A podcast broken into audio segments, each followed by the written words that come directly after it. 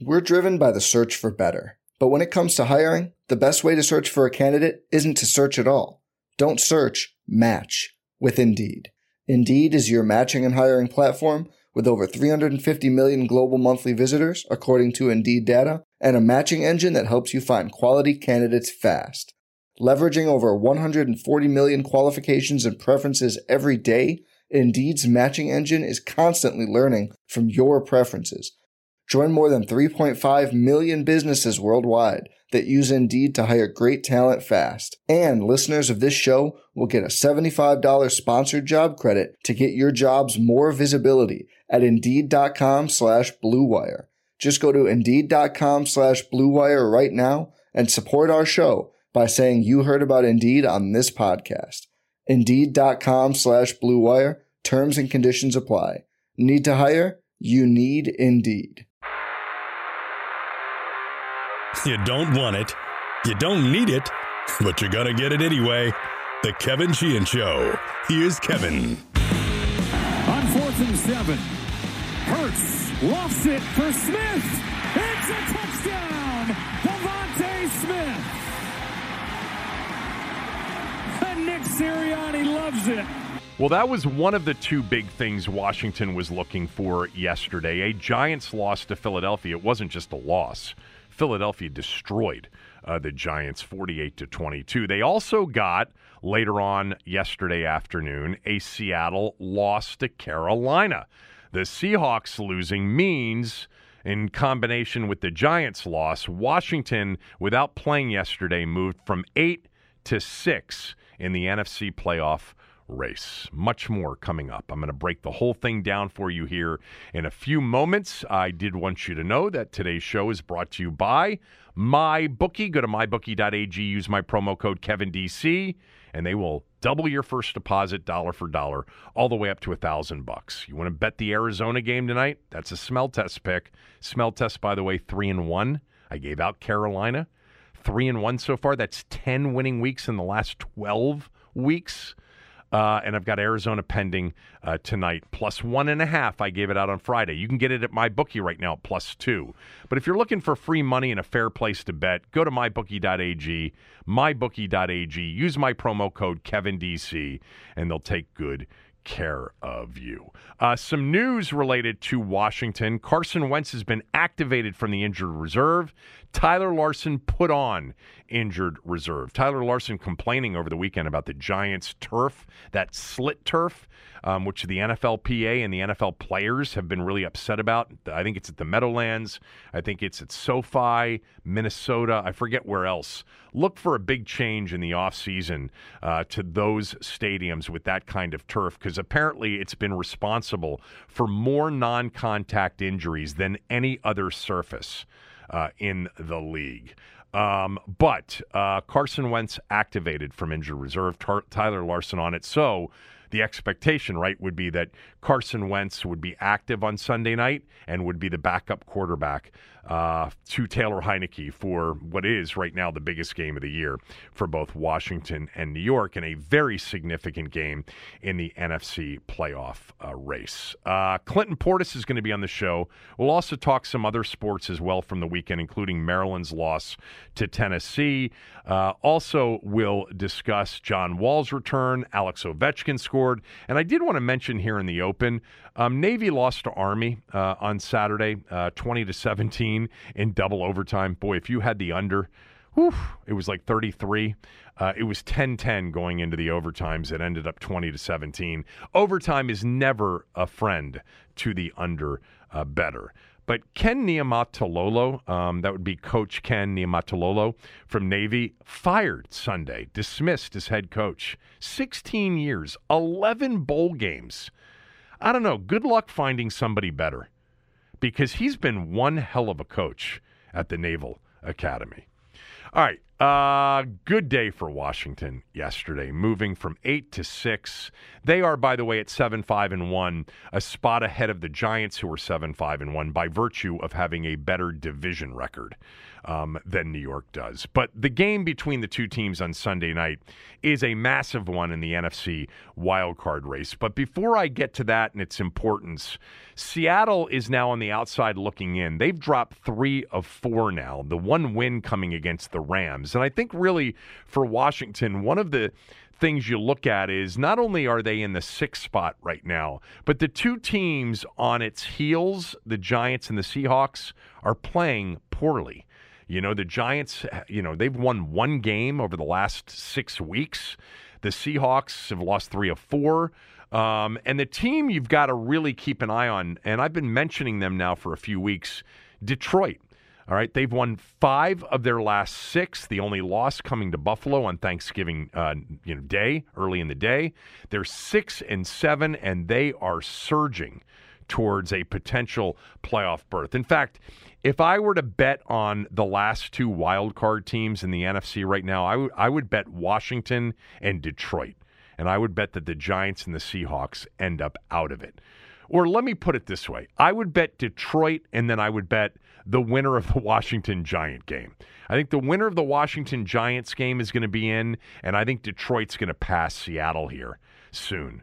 Now, their schedule, which looked easier after the Minnesota game, looks tough. I mean, they've got the Jets on the road this week. That's a big game for them. Then they've got the Panthers. Uh, who beat Seattle yesterday and is very much alive. Carolina is for the NFC South title. More on that in a moment. They finish with the Bears and the Packers. Um, but Detroit's playing some awfully good football. They are very good offensively. And I've told you about Minnesota being bad on defense. My God, they are horrendous. They've got one of the worst pass defenses uh, well, they have the worst statistical pass defense in the NFL and really one of the overall worst defenses in the league, period. Yeah, they get turnovers. They didn't get any yesterday. Kirk Cousins threw for 425 yards, two touchdowns, and no picks, and they still lost the game. Uh, I think Minnesota's the mark when we get to the NFC playoffs.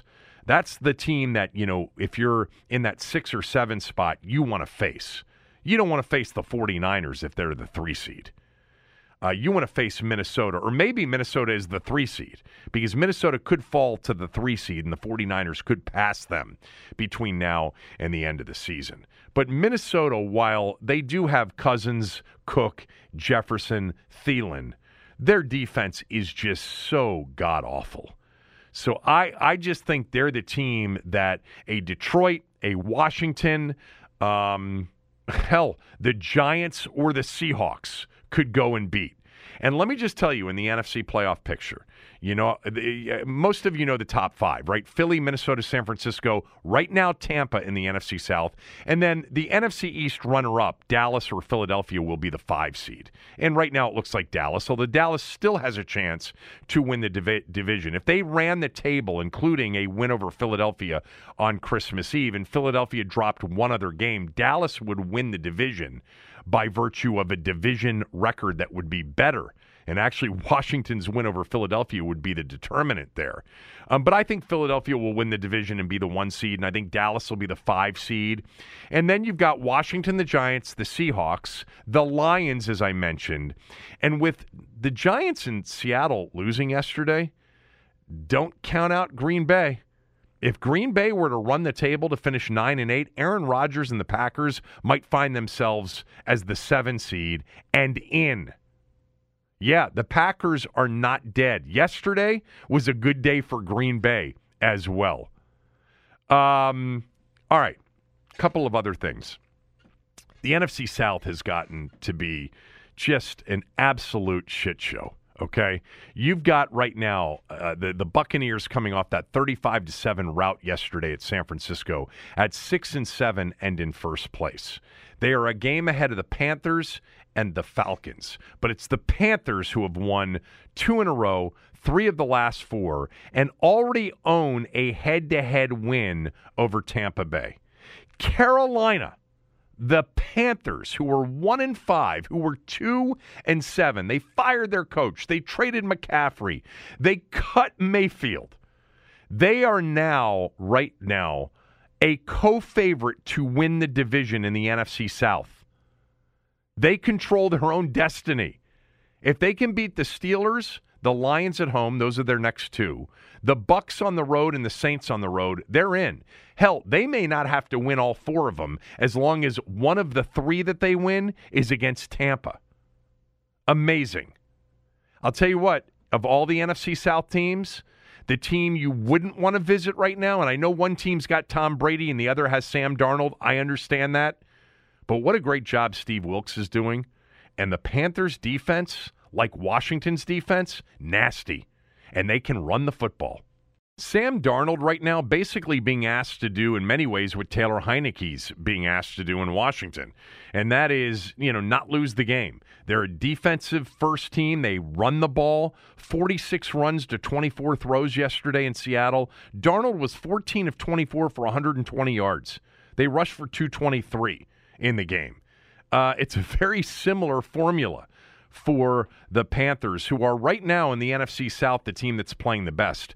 Uh, as a as an aside, if Tampa Bay last Monday night had not come from behind from 16-3 down to the Saints in the fourth quarter to win that game, if that hadn't happened and the Saints had held on, all four teams in the NFC South right now would be 5 and 8. Uh, Atlanta's not out of it in the NFC South, but Carolina looks like the team right now that, you know, if they were to get in and have a home game as a division winner, um, their defense is really good. I mean, they're kind of like Washington, but they would have a home game in the first round uh, against the Cowboys, more likely than not. Um, so, yeah, the NFC, Philly, Minnesota, let's call it Carolina and the 49ers, with Dallas, the winner of the Washington Giant game, and I think Detroit as the playoff teams. And the Washington Giant game Sunday night is crucial. I do think Washington's the better team, but not by a lot. No matter what you saw from the Giants yesterday, remember this. The Eagles are in a different class. I know Washington beat them and they needed everything to go right. Uh, they did beat them, and the Giants couldn't come close. Um, but Washington and New York are at a different level, much different level than Philadelphia. And what Philadelphia did to the Giants yesterday in the Meadowlands, Washington had 13 points with three minutes to go in that game last week. I think the Giants can win Sunday night at FedEx Field. Don't get me wrong. But I do think Washington's a slightly better football team. And if they, you know, can win a game against a team that's slightly worse, they really are in great position. If they win the game Sunday night, or let me just rephrase the winner of the game Sunday night, I think only needs to win one more game after that to get in. I think 9 7 and 1 would do it because that would require Seattle uh, to win 10 and the Giants to win 10 to uh, to, uh, to pass Washington. And I just don't see that happening. Gi- the Giants would have to run the table. Seattle would have to win three of its final four to get to 10. Um, so I, I think the, a win by Washington Sunday night or a win by the Giants means that they only would need one more win to clinch a playoff berth. Uh, and their three games would be against San Francisco, and I think they'll be a sizable dog you know, a solid five, six, seven point underdog, even against Brock Purdy um, on Christmas Eve. They'll be a slight favorite against Cleveland, I would think. Cleveland's pretty good defensively. Myles Garrett had a big game against Cincinnati yesterday. Uh, and then Dallas, it all depends on what Dallas is playing for. But beat the Giants, and you only need one more out of the final three, and you will be in the NFC's postseason this year. Same goes for the Giants. You know, win in uh, win Sunday night in Landover, and you only need one more. And they do have the Colts at home on January first, and that would get them to nine seven and one. Sure, if Washington loses, could they win out and be 10-6 and one, and hope the Giants uh, only win one more? Yeah, but that's the harder way to go. And I think you know, asking them to win out if they lose Sunday night is a hard ask because I don't see them beating the 49ers. I think that's the one team um, right now, other than Philadelphia, and I know they beat Philadelphia, that they would really struggle with. And, and, we'll see it on Christmas Eve. Uh, so there you go. That's my guess in the NFC right now. Um, again, amazing that Carolina, Detroit, and Washington. Think about that. If all three of those teams made the NFC playoffs, Carolina was one and five, Detroit was one and six, and Washington was one and four. The NFL changes, as I've been saying for years, week to week. It just is an ever changing dynamic thing. It's really hard to figure out unless you've got the dominant quarterback. And in the NFC this year, there really isn't a team with the dominant quarterback unless you think Hurts is that guy. I do think he has emerged as that guy. I think he's now probably the front runner for the MVP. And, you know, Minnesota has the firepower with Cousins and company. Um, it's just that their defense is so god awful. So I think they're gettable because I think you could run the ball against Minnesota and you could score and you could keep the ball out of Kirk's hands uh, with Jefferson, Thielen, Cook, etc. Um, AFC, real quickly. Uh, Buffalo has now a two game lead over Miami after the Dolphins lost to the Chargers and the Bills beat the Jets. Wasn't pretty by the Bills. By the way, they play Saturday night and major snow is in the forecast once again in Buffalo, but it's not a crippling, you know, have to move the game snow. But Saturday night, Miami Buffalo is going to be a cold weather snow game. In fact, a lot of games here over the next couple of weeks in the NFL are going to be cold, bad weather games. It looks like much of the country is going to be cold and stormy. Right now, Washington Giants Sunday night, just cold for the time being. We'll see if that forecast changes, but I think at the very least, you know, temperatures probably in the upper 20s, low 30s. Um, Buffalo, though, with a two game lead over Miami. Remember, they lost to the Dolphins early on, but two, a bad night for him last night. What was Mike McDaniel doing against the worst rush team uh, defense in the league? He was throwing the football against the Chargers, and the Chargers won the game, and they're back in the mix. Kansas City beat Denver despite three picks by Mahomes. Uh, Kansas City's defense is lousy. They gave up 28 to the Broncos, most points of the year for Denver. How about Jacksonville in the AFC South? They crush Tennessee. They're two games behind the Titans with four to go, and they play Tennessee one more time. Can you imagine if Jacksonville, who now is playing pretty good football, they've won three out of their last five, two the two losses to the Chiefs and to the Red Hot Lions. Now they have the Cowboys this week, but the Titans play the Cowboys still too. Can you imagine if the final week of the season Jacksonville was hosting Tennessee for a chance to win the AFC South? Jacksonville, Carolina, Detroit, Washington, if all four of those teams ended up in the playoffs.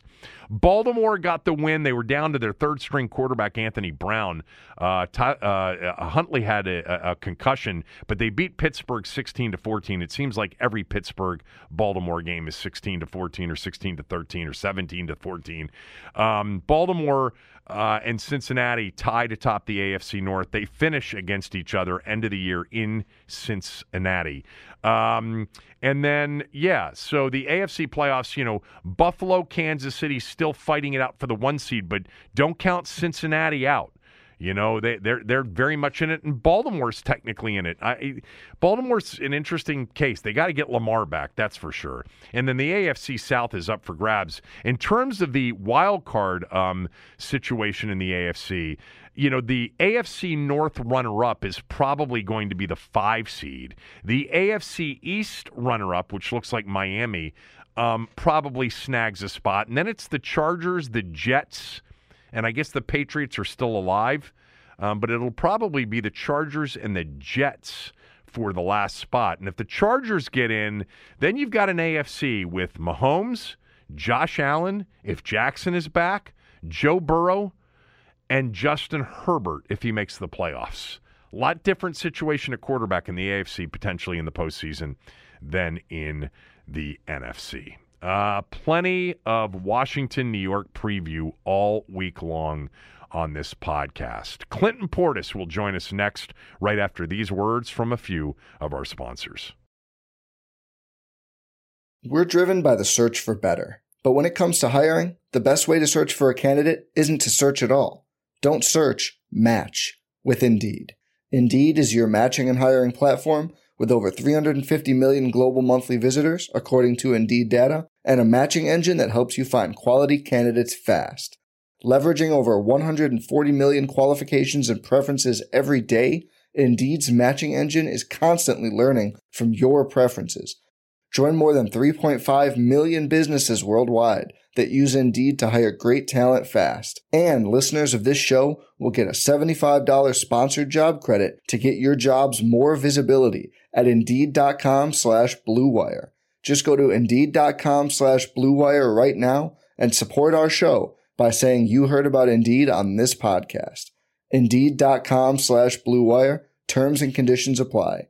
Need to hire? You need Indeed. If you only have a 401k, you're not getting the most for retirement. Wait, what? Add a Robinhood IRA on top, then they'll boost it by 3%. You can do that? And if you transfer in any retirement account, you get 3% on top of that. Is there a limit to the match? No limit. Robinhood Gold gets you the biggest contribution match of any IRA on the market. Sign up for Robinhood Gold at Robinhood.com slash boost by April 30th. Subscription fees apply. Investing involves risk. 3% match requires gold for one year from first match. Must keep IRA for five years. Match on transfers subject to additional terms and conditions. Robinhood Financial LLC member SIPC.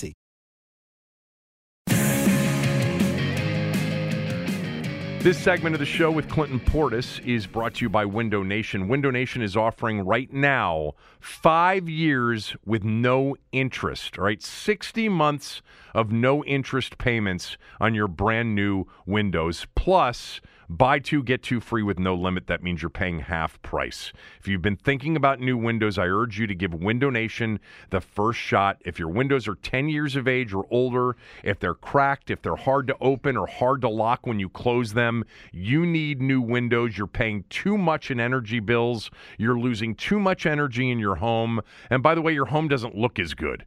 Call them at 866 90Nation. Go to windownation.com. Mention my name. They'll give you a free estimate so there's nothing to risk. Window Nation giving you 0% interest for five full years on new windows, no interest payments for 60 months, and also paying half price for the windows because you're going to get two free with every two you purchase. 866 90Nation or windownation.com. Clinton Portis is with us. Uh, I do want to talk about Washington with you in the big game they've got coming up Sunday against the Giants, but I want to start by talking a little bit about the league, the NFC in particular. Give me your top three teams right now in the NFC, one to three. Uh, in the NFC, the Eagles are definitely number one. I think if if Purdy can keep up the production that he had last night, I would put San Fran number two, and then I would put the Cowboys number three because uh, the Cowboys might have one of the most explosive offenses when they're on, and that defense um, at any day could, you know, shut you down. So I would go to Eagles, 49ers, Cowboys. You've got Dallas third uh, behind the Eagles and 49ers, and that's where I think I would have them uh, as well. I mean, the 49ers with Purdy is still a bit of a question mark, um, but so far, so good, and the rest of the team uh, is so good. Uh, but on Dallas, I think there are a lot of people that think Dallas is capable of making a big run, and yet they nearly lost to the worst team in football yesterday in Houston. They ended up blowing out Indianapolis last week, Clinton, but the lead was two points going into the fourth quarter. Thanksgiving Day, they were behind at halftime against the Giants. Just give me your thoughts on where you think Dallas is right now. I think what makes it hard for them is the fact that um, they're loyal to Zeke. And Pollard has simply been the better back uh, this season, which if you put Pollard in that offense, it opens up. When you put Zeke in that offense, it kind of is stagnant, you know? So I think if they just would make the bold move of going with Pollard as their guy and letting Zeke come in and spell, it's a totally di- it's a total different team. And I, I still feel like they need another receiver. Lamb – uh, they need another receiver. So I don't know if it's OBJ or whomever can step up and, and make a play. I just don't have the confidence in their skill positions, which they have talented skill positions, that they're going to go all the way. Whereas I could see the Eagles gelling together because we've seen that all year, all season long. Uh, they didn't have these expectations, and they they've surpassed everyone's expectations. So um, I can kind of see the pressure where people feel like the Eagles are are under pressure. They've been living up to the pressure all year. What about Dak? Though? Are you are you seeing it with Dak? I mean, Dak had two picks yesterday. It could have been four or five. I think I, I I honestly think that team knows the potential and feel like they're always in the game. Having that, they know like at any moment we can drive down the field, we can go 98 yards, and at any moment we can have a, a pick six, you know. But the team understands who Dak is. I mean, that's the beauty of it. Once he once he locked in, it's tough. Hurts, Hurts or Prescott? You get one quarterback in the upcoming postseason. Hurts or Prescott? I'll take Hurts. Hurts, Hurts is he in his bag right now. He's he's on his own. I think all the all the disrespect, uh, winning championships at Alabama, being replaced, going to Oklahoma, still you know having that pressure. I think Hurts just in his own. He's so humble, and and his guys play for him. You know, uh, for all before the season, they were thinking about uh, moving on from him, and now all of a sudden, it's like you got to be thinking about new contract with him. Uh, I think that was an easy one. I would take Hurts, and I wouldn't even think twice about it. Nor did you. Her, um, Prescott or Cousins right now in the NFC playoffs. Yeah, I would say Cousins. I just think that entire um, the edge that comes with having Justin Jefferson. Uh, he's playing at a level lights out. You know, it's hard uh, for the catches that he making. I don't think that have CeeDee Lamb and Justin Jefferson are not the same. You know, and then when you look at the running back position, I think Cook gives you another dynamic. Uh, Cook is Pollard and Zeke you know, combined. So I would give an edge to um, Kirk. We know what he's capable of. We've seen it firsthand. As long as you protect him. Yeah, I, I think that's actually for me. I think that's actually an easy one too. I would take Cousins as well. Um, you know, pr- they both have the same issue right now. They have offensive lines that are not great. Minnesota's is banged up. They're missing Darrisaw, their left tackle. The big difference between those two teams is Minnesota's defense is terrible, uh, and I think that's going to do them in in the postseason. They, I think they've got the worst defense of any of the teams that'll be in the postseason in the NFC. Now. Um, you know, I wanted to actually, as you were talking about Dalvin Cook, you know, in some ways, he he's kind of like you. You, I, I'm like I'm thinking as you were talking about Dalvin Cook, I was thinking about stylistically. There are there are similarities between you and Dalvin Cook. Do you agree with me or not? No, in your running styles.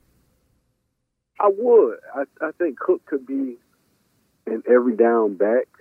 I think the upbringing, you know, the background, uh, just the play, the determination that he plays with. You know, it, to me, it, it seems like Minnesota take Cook out of the game instead of allowing the defense to stop him. You know, their game plan just might not include him or every game he should have 20 touches or more. And then you don't get that every game in a consistent basis, but you never hear him complaining about it. He just goes out and plays. And then when he get in this, when he get in, the, in, in his zone, he's tough to stop. So he's capable of going the distance at any moment. Um, I just think he's a complete back, all around back. Yeah, I just think like stylistically, he runs with the same kind of vision that you ran with. You know, they run they run a lot of zone stuff as you did in Denver um, with with Mike, um, and uh, you know, there's that acceleration and there's that speed. Um, sometimes I think he gets tripped up a little bit too easily, and I think you are more physical as a runner. Uh, but I think that there are a lot of similarities there. All right. Um, so Philly, San Francisco, Dallas, one, two, three. Where does Washington for you fit in in the NFC picture? Um, I would say four or five. Just because they lost to the Vikings, you can't put them ahead of the Vikings. But I would put them ahead of Tampa and um, the other teams, and, and they're playing really good football at this point. Um, Heinicke, which we always discuss, gives me an energy that resonates through the team. You know, he elevates everyone's style of play. And we always say this for, you know, he gives you a half of football. He gives you a bad half, and then he do some stuff that you be like, man, Heinicke should have been the starter all year long. and then he'll go out and, you know, he'll go out and make a play. But his teammates always respond. Mm-hmm. And, and that has to be a credit to who Heinicke is as a person. Because we had this conversation early on. And I said, there's no way you don't get McLaurin the ball. And I just thought that was impossible. And now you look at getting your star player the ball, letting your star player be your star player, where you're not trying to make it your quarterback or someone is not. And look how everyone is playing. All the role players understand their role, and they get in where they fit in. And you go out and you allow your star player to carry the team. It's different when you're asking someone every other week to carry the team. Then no one knows who my alpha male is. No one knows who my big dog is. And that big dog has been Terry McLaurin since he's been here. So when you establish that identity, now your defense can go out and play with, oh, we know Terry gonna do his thing. Okay, now Gibson come in and Robinson come in and everybody else contribute where they can. But we know our big dog gonna do his thing. So I think that's the mindset or the attitude that the defense carries onto the field. And then everybody on defense, you need an identity on, on defense. Your big dog doing his thing now. Jonathan Allen has been consistent. This is the most consistent he's been. We always talk about, well, you got this guy, you got this guy. Now Allen has stepped to the forefront and Sweat and everyone else, Payne comes in and do their thing. But the focus is the identity of the defense is Allen. The identity of the, the offense is McLaurin. One of my questions to you is going to be what would you um, give the most credit uh, to, to, to what part of the team or what person would you give the most credit for their turnaround, for their 6 1 and 1 run after they were 1 and 4? And it sounds to me like you're going to say Taylor Heinicke. Is that the answer for you? Um, I, I, it's hard to say Heinicke because McLaurin is the culprit. You know, McLaurin is is the culprit. The guy that's, that's making the plays. Heinicke is just getting him the ball. So I think it's been a, a collective effort, offensively and defensively. And then defensively, you got to give Jack Del Rio some credit because we didn't we didn't see this defense or these guys on this defense panning out the way that they've panned out. You know, making making plays, the, the secondary making plays. You're moving on from uh, your off-season acquisition. I think that stabilized so much to just go on and separate instead of saying, "Oh well, we paid this guy so much money, we're going to keep him." You make the move with Pittsburgh to remove that guy and allow these guys the opportunity to play that you know can play. And another thing that I think happened in that locker room is guys understand it's competition. No one is given a job. The best players are playing. It's not one of those, well, this is my guy and this coach like this guy. And I think with Wentz, you had that. You know, where guys are pulling for Heinicke, but Wentz is at the helm. And I think it's just one of those locker rooms at this point. Hey, you can look on offense and defense, and you know who your your alpha male is, everyone is getting the opportunity. Even when you look at Robinson and um, when you look at uh, the running back, Robinson and Gibson, look how Gibson has played since Robinson became the starter. I'm going to share something with everybody with Clinton um, because I was planning on doing this anyway, um, but this is the right time to share it. Um, and let me just preface this by saying I, it's not necessarily true that I would agree with this. Most of you know I've said here recently that I would stick with Heinicke the rest of the way. I think what Clinton described is number one, the guys in the locker room believe in him. Number two, there's some mobility there. And number three, I don't really per, uh, think that the solution, Wentz, is like an obvious upgrade at this point. But I'm going to tell all of you right now, including Clinton, that if they didn't score on that drive in the fourth quarter to tie that game against the Giants, if he didn't have one of those Heinicke plays, that fourth down and four, I don't think he'd be starting this coming Sunday night against the Giants. I think Wentz with the bye week would have been given the job. Um, I, I think that there is some frustration level in the uh, level of, of scoring and offense that they are generating, but they are five one and one with him as a starter.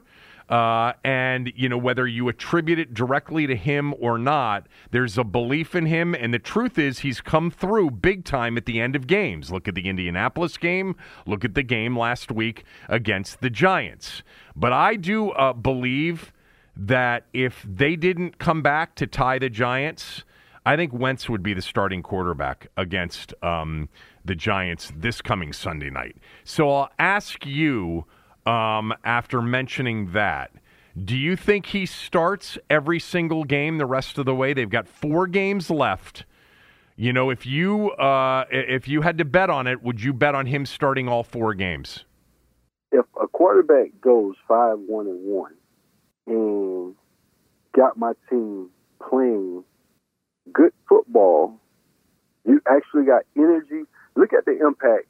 You have energy in the city you calm the negativity down, and I'm going to go and create another story for the world when my team is playing good, clean football. Well, you wouldn't have been. We're not talking. We're not talking about. You know, we're not talking about if you know off of a win. All right. What I mentioned was if they had lost the game. So at that point, they would he would have been four, two, and one as a starter, and they would have lost to the Giants with a bye week coming up. I'm asking the rest of the way, like, is there any any you know scenario that you see where he would get benched and Wentz would be in there? It sounds like your answer is no. I wouldn't. I, I okay. wouldn't bench him for the simple fact you got why create why create an issue within your locker room in the last four weeks. Your team has focused. Your team has locked in and focused at this point. So why go and change that in the last month of football? Why go make guys get adjusted to a new quarterback, to a new style of play, to a new offensive play calling? Why? You already know what Heineken is going to give you. He's going to give you that edge of the seat, sporadic excitement. It's either going to win you the game or lose you the game, but you're going to be there. So that's the guy that I follow. Uh, I'm with you. I wouldn't do it. Uh, now, if he has one of those games which he's been close to having, where he throws three picks and they get beat, I still wouldn't bench him.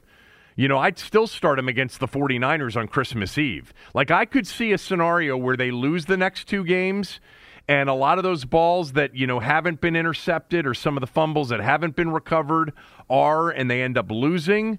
I could see him getting benched, but I wouldn't play Wentz against the 49ers.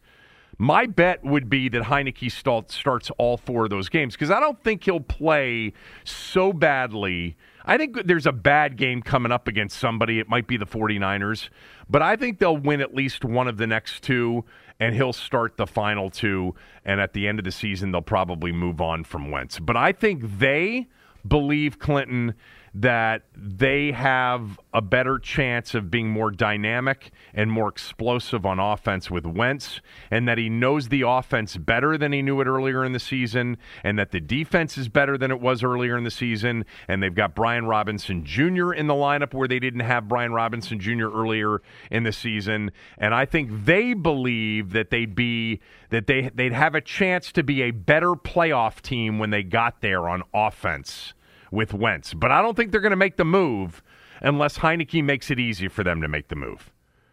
So yeah, I, I think. Go ahead. I, I, I think.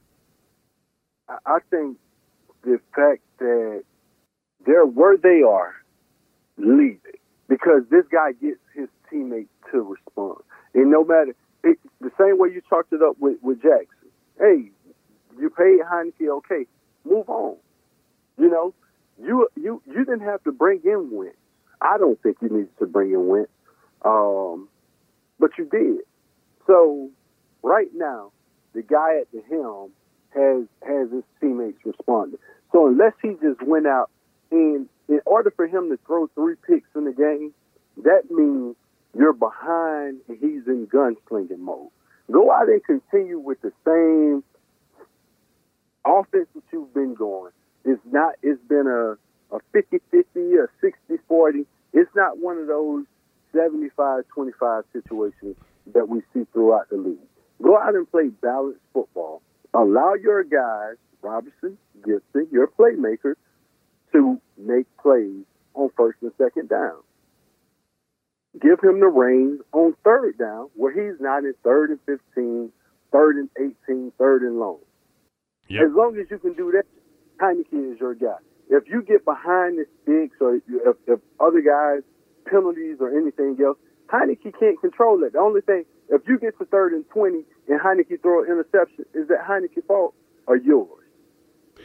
Um, yeah, I mean, Cooley said last week, you know, and I think it's kind of obvious that to everybody, it's a small margin for error offense. They can't afford a Cole Turner holding penalty. They can't afford a false start. Now, ironically, they were in third and long a lot against the Giants last week, and they ended up in a tie game. Um, uh, but that could speak to the Giants as much as it speaks to Washington. I don't think that's a situation they want to be in against San Francisco. I don't think that's a situation they're going to be want to be in against uh, the Cowboys in the season finale if Dallas is playing for something. But no, I'm with you. I look.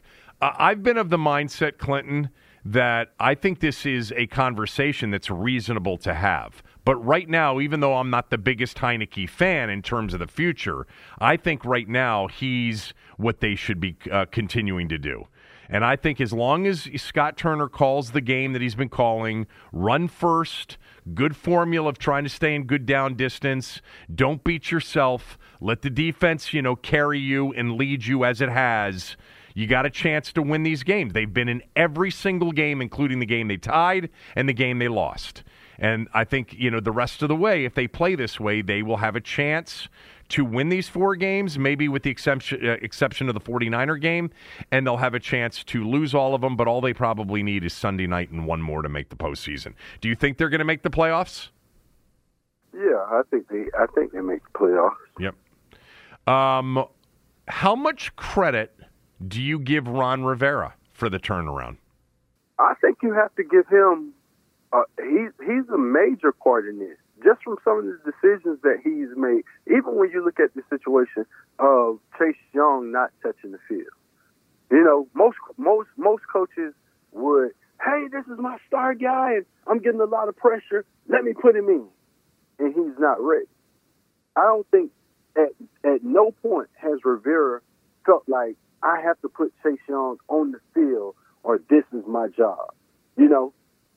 And when you have a coach who who has that mindset, who's not worried, and he's going to stick by his decisions, I think the team, and, and that's what a lot of people don't understand about sports.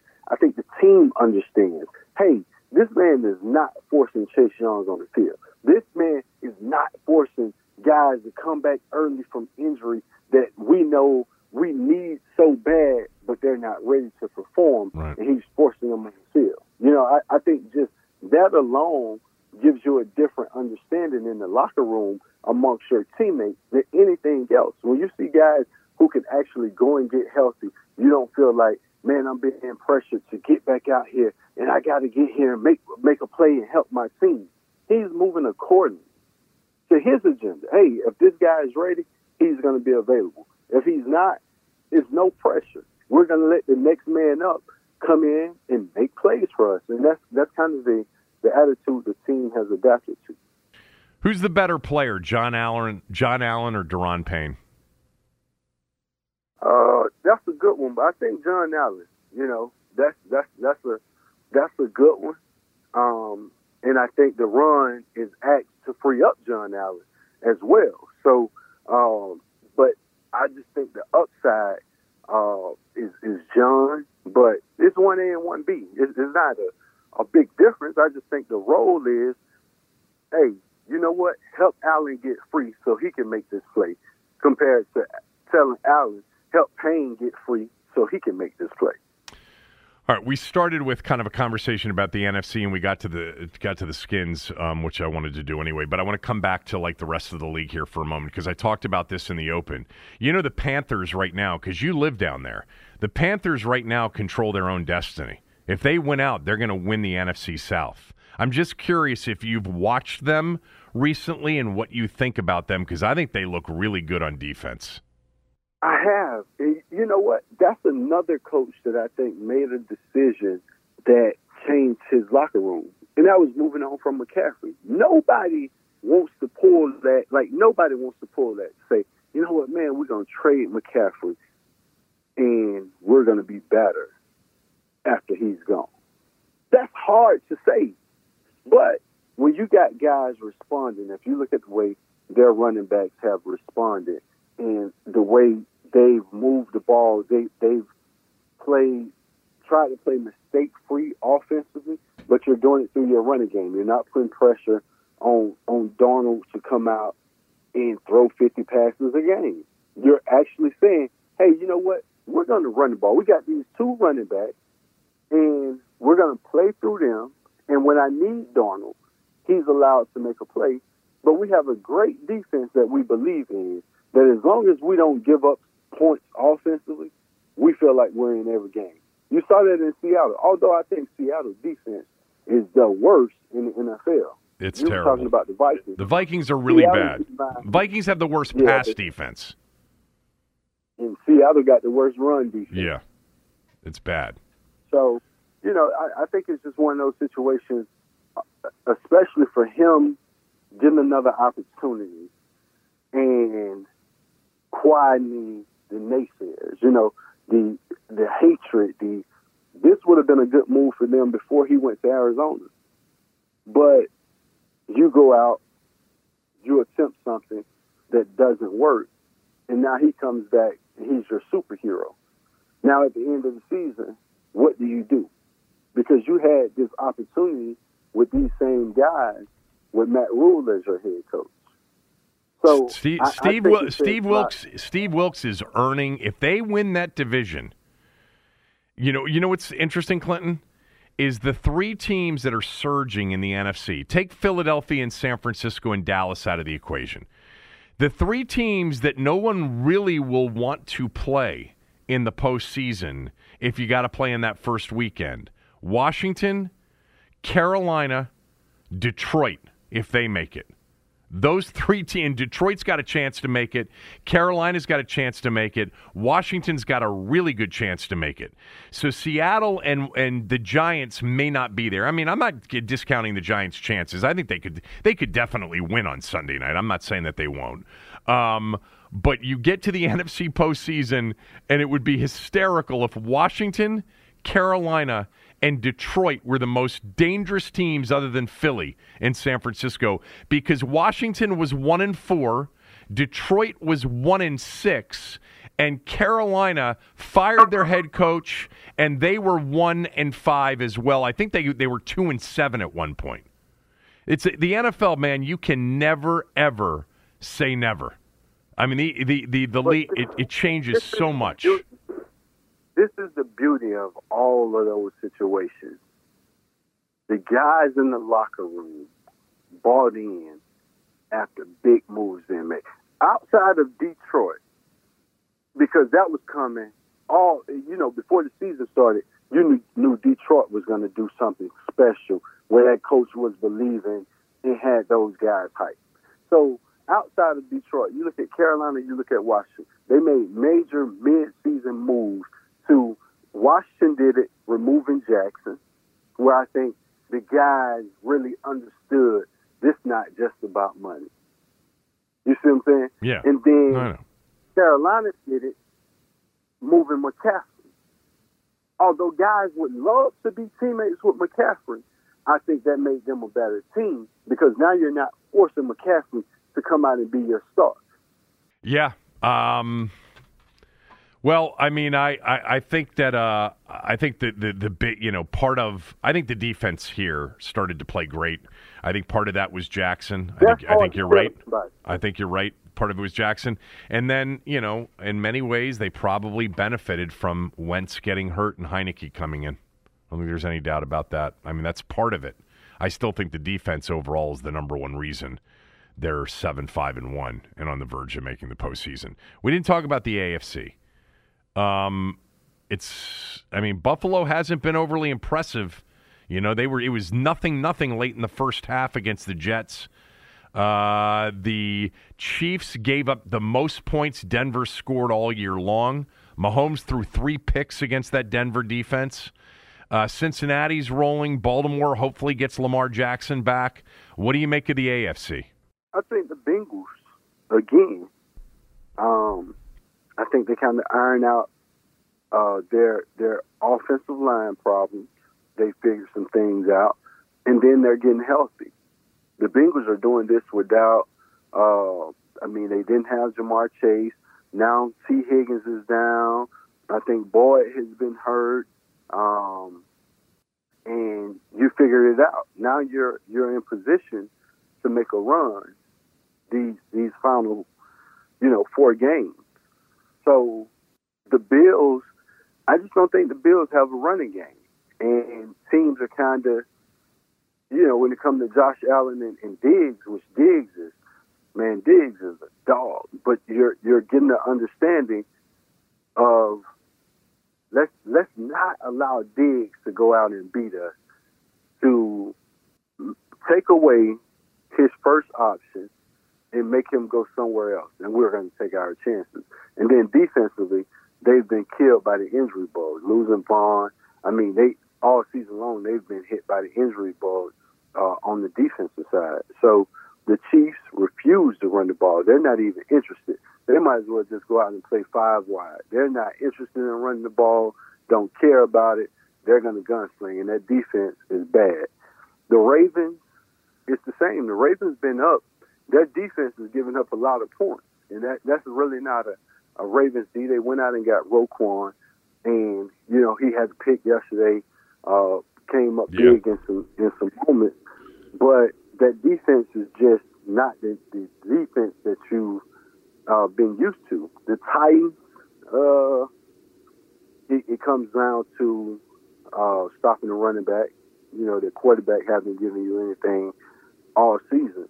The Dolphins, we saw uh, kind of struggle against the Chargers. You know, the Chargers is one of those outside teams where I think they're going to get healthy. They haven't had their receivers Right. the entire year. They could possibly uh, get their receivers back and, and, and, and make it exciting. But I think it comes down to the Bengals, uh, Dolphins, and Chargers in that division.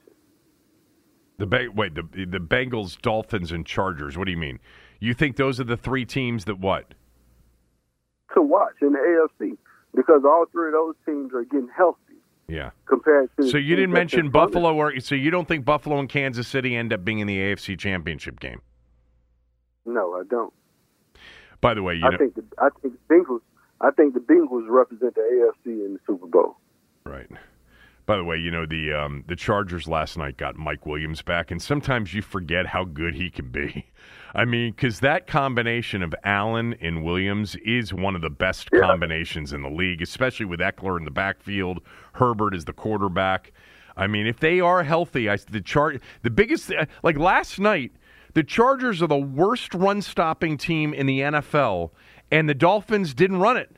They they had Tua back there throwing it around the park, and you got Mostert back there. That was stupid. The, they were after Tua the entire game. It was just one of those game plans. You come out and you assume you're going to do it this way, and you never make that adjustment. And, I, and that's tough uh, because I really like the Dolphins coach, but I think I think they recover from that. Tua just, you know, it it, it, it wasn't a really good game plan. It was like they were trying to force the ball at Tyreek, and the Chargers were on it. So uh, you should have ran the ball. You should have established the run. Uh, it, it turned out to be, you know, a decent game, but I, I still think the Dolphins got something in the tank. Did you know Mike McDaniel when you were here? No, Okay, you you you never because he was. Were you gone? Well, you were here when Mike got here, and he he came in with Mike, but you didn't know him. No, I, I didn't know him. I was gone when he came. Okay. Um, all right, one last one in case I don't talk to you. Uh, Michigan, TCU, Georgia, Ohio State. Who you got? Um, I got Georgia. I definitely got Georgia. Uh, I like Michigan though. I think Michigan could could. It's Georgia or Michigan. I don't think the other two teams. Uh, Georgia beat Ohio State. Michigan can beat Ohio State, and you know TCU had close games. They got in, but you know with the loss, and then they had a close game before.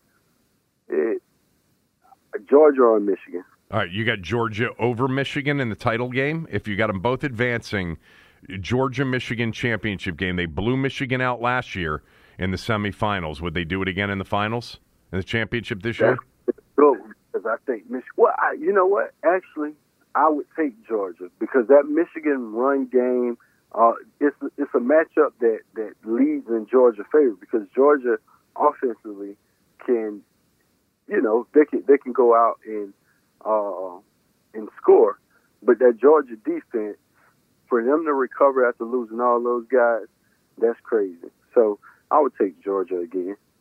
All right. Uh, good to catch up. Hope you're well. Happy holidays to you, and I'll talk to you sometime soon. Thanks. All right. Have holidays. Peace out.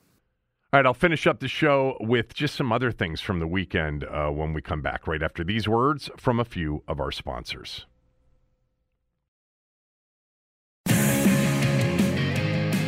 Maryland has led two to one, and that is it. Young slams on the brakes. Now drives by Zeigler. Floater is no good. Rebound Tennessee, and Key is fouled. All right, let's finish up the show with just a few things from the weekend, uh, including what I just came into this segment with, and that was Maryland losing to Tennessee in Brooklyn uh, late yesterday afternoon. 56 to 53 was the final. Uh, if you didn't watch the game, you probably thought, wow, Maryland, you know, tough game against the number seven team in the country, lost by three, low scoring game. Uh, no, there was a lot to this game, including a first half in which, if you were watching as I was, you didn't think there was much of a chance that Maryland could make it interesting in the second half. They were down by 21 in the first half, 17 at halftime. They shot three for 24 from the field in the first half. They made three shots in a 20 minute college basketball top 15 matchup from the field. This was not an, a, a fifth grade CYO game. They made three field goals in the entire half. Only one two pointer. They were two for 16 on threes. They also turned it over 10 times and allowed 13 offensive rebounds. Kevin Willard was on the radio show with me on Friday and said offensive rebounding is a huge key in this game. Well, he gave up 13 in the first half and 21 for the game. Yet Tennessee's a grown man team. A lot of seniors, a lot of big size. They held Kansas to 50. They beat Kansas 64 to 50 earlier this year. I mean, this is a good team, really good team, well coached by Rick Barnes. But at halftime, I just wanted to see what Maryland would do in the second half. I wanted to see, you know, kind of fight or flight. And there was a hell of a lot of fight. It was impressive what they did in the second half. Did they muddy up the game? Well, Tennessee did the same thing. It wasn't a pretty game to watch, but there was intensity on defense. Maryland really gets after you defensively. This is what Willard emphasizes. Look, the last coach did too. You know, there's more full court pressure with this group than there ever was with the last group. But this is a team that will get after you defensively. And I thought, first and foremost, Maryland got back into this game with its defense. And then, secondly, they got to the free throw line. Thirdly, they made some shots finally. Not a lot of them. You know, it's not like they made a lot of shots. They were two for 24 behind the arc. So you take the two for 24 on three pointers, combine that with 21 offensive rebounds allowed. That's the story of the game. And if you saw that and you said that's what the numbers are going to be, you would have thought they lost by 20. They lost by three. They had the ball down 55 53 with a chance to either win it or tie it. Um, with you know about 15 seconds left, and then they had another chance at the end for a three-pointer to tie it to force overtime. There was a key stretch in the game in the second half that pissed me off. Maryland was down by four, 45 41, six minutes or so left. And they had the ball. And I'm telling you, the crowd was into it. I, I mentioned before, Maryland's got so many alum in the New York, New Jersey, you know, Connecticut area um, that they always draw well up in New York, whether it's at MSG or Barclays. They've always played up there over the years and always drawn well. My youngest son, who, li- who lives in New York, was at the game. He said it was an incredible Maryland crowd. You could hear it as they made the run in the second half place was electric. You the, the announcers were talking about the incredible Maryland turnout and how loud the crowd was. Well, they had the ball 45 41 down. Jahmir Young, who they can't be good without, he is so crucial to what they're doing. Finding Jahmir Young in the transfer portal, he's a DeMatha kid, but had played at Charlotte. You know, Kevin Willard, I asked him, I said, is, is he what you thought he was going to be? And he said, I didn't think he'd be this good this quickly. Jahmir Young is really the catalyst for them right now. He handles the ball. They don't have really anybody else that can play, you know, point guard and handle the ball as much as he does. He scores. He led him in scoring with 17, had eight assists as well, plays really good defense, had two block shots in the game yesterday. But uh, 45 41, six and a half to go. He gets bumped at half court, fouled, bumped, pushed over the half court line. They called over and back. They called a half court violation. It was easily a foul. Now, this was a physical game. They were letting people get away with murder, but they were also calling a lot of fouls because there were a lot of free throws shot in the second half. But that was an obvious foul that you have to call because it's one thing if you get bumped in the front court and you maintain the dribble and there's not a real advantage gained. But here, they the advantage gained was possession of the basketball because of the turnover. You got to call that foul. And what happened there was Maryland had all the momentum in the world. Crowd was into it. They had Tennessee reeling. They had the lead down to four. They get called for that violation, which should have been a foul and free throws. And instead, on the other end, Tennessee hits a three and the lead's back to seven. Now, Maryland, you know, again, had the ball down two at the end. They got it to 51 49 with three and a half minutes to go. But you don't know that, you know, without that call there, if Maryland's momentum continues and maybe they take the lead and they they they pull away. Uh, but I, I hated that missed call. That was a terrible missed call in the game. Um, anyway, um, really, really encouraging effort. And I'm not for moral victories, but it's December 11th yesterday. Maryland's playing a really good schedule. They get UCLA Wednesday night at home. There's still tickets. Go to umterps.com. Um, there's still some seats remaining for UCLA in the building Wednesday night at Xfinity Center. But, you know, they've had this, you know, incredible start to the season, beating Illinois in their first Big Ten game, losing a tight one at Wisconsin that was winnable, was winnable. And then, you know, in the first half, getting embarrassed and then coming back with you know incredible fight and making it a game and having a chance. I did not and have not read anything that Kevin Willard has said. I was tied up with a lot of football, you know, yesterday afternoon, last night, this morning. I watched the game, um, but I would assume that the first half and really in many ways just not being strong enough. They got punked a little bit in the first half. You know, they got they got the ball taken from them. They turned it over. They got rattled. They got absolutely annihilated on the glass. They could not knock down shots. The only thing I said at halftime to a buddy of mine, um, I just said, "Look, this is probably over at this point." But they had a lot of looks. You know, they got a lot of open threes and they just didn't knock them down. And they got those open threes with some of their good shooters. Like Donta Scott has rarely had a game like he had uh, last night. Now he came back in the second half and played a little bit better in the second half. In the first half, he he was 0 for 4 from the floor, 0 for 4 from three, three turnovers, and two quick fouls in the game. Reese got in foul trouble. I thought Reese actually showed some real fight in the second half. Had some big time rebounds, had a steal that was big finished with a couple of buckets that were big. Um, I actually really loved what I saw from Reese after he really looked awkward and out of it in the first half, as they all did.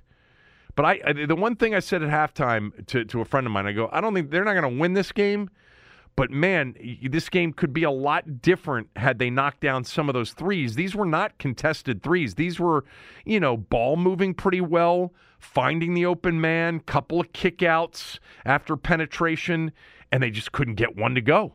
I mean, Hakim Hart got one to go. That was it. Uh, Scott, I think, I think, uh, I forget if Young made his in the first half or second half, but Scott, Young, and Hart were combined from the three point line, two for 19. You throw Donald Carey in there, who was supposed to be their shooter, they were two for 23. I mean, they were two for 24 for the game. Who I'm trying to think of who shot the uh, other three. It may have been Martinez. Um, no, it was Batchelor, the freshman, uh, missed one. That's right. He missed one early, I think, in the second half. Anyway, Maryland loses 56 53. That's not a bad loss. Maryland will drop in the rankings, certainly. They're not going to drop out of the rankings. They lose to Wisconsin, who, who went on the road last night and beat Iowa, and they lose to the number seven team in the country um, by three. You know, a team that, that held Kansas to 50. I mean, the Kansas game, you know, interestingly, was somewhat similar in that Kansas was like, I think, four for 21 from the three point line um, and shot like 32% from the field. Uh, and in that game, there were like 16. I think I looked at it early, uh, last week. There were like 16 offensive rebounds that Tennessee had against Kansas. So Kansas only got 50 against Tennessee. Uh, but, you know, that, t- Tennessee's been awesome so far. They lost game early in the year to Colorado. I don't, you know, I don't know how they lost to Colorado. Colorado is like a 500 team, um, but everybody else they've pretty much destroyed uh, until yesterday when they were life and death with the Terps at the end. A um, couple of other things. How about Alex Ovechkin uh, getting another empty netter? He's got three empty netters in the last um, week because he had two of them against the Flyers. Uh, so Ovechkin's at 797 and counting, four away from tying Gordie Howe um, three away from 800. Uh, the Caps also beat Winnipeg five to two. They've won four in a row. They were really struggling and.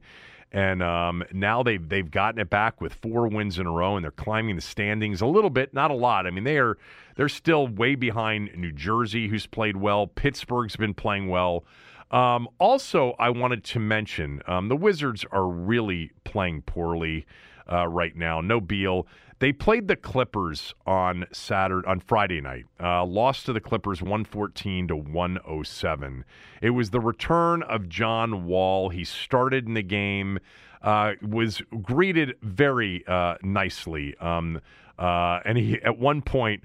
Um, I, I, think screamed to the fans, "Still my city!" At some point, he scored 13 points um, in the game, uh, but a nice ovation uh, for Wall. He said afterwards, something I've been waiting for for four years. First time I got traded, I came back with Houston. It was COVID, so the fans couldn't be there. Then last year I wasn't playing. I'm glad I got the opportunity to appreciate it and be here and get the love that I think I deserved. I feel like I got my flowers, is what he said. Uh, overall, though, um, you know, uh, the Wizards just are, I mean, they are reeling right now. No Bradley Beal still. I mean, Porzingis continues to put up big numbers. I, will tell you, the guy that's just so damn impressive night in and night out is Kyle Kuzma. I mean, I think they've got a star in Kuzma. Um, but they've lost a bunch of games. Uh, they can't get stops uh, when they need them. Um, they tend to turn the ball over at inopportune times, which is always and has been a problem for them uh, for a while. Uh, and uh, in some games, not the other night, you know, free throw shooting ends up being a problem. But all of a sudden, they've gone from I think they were 11 and 10 to now 11 and 16. They've lost six games in a row, uh, and they get Brooklyn tonight at home.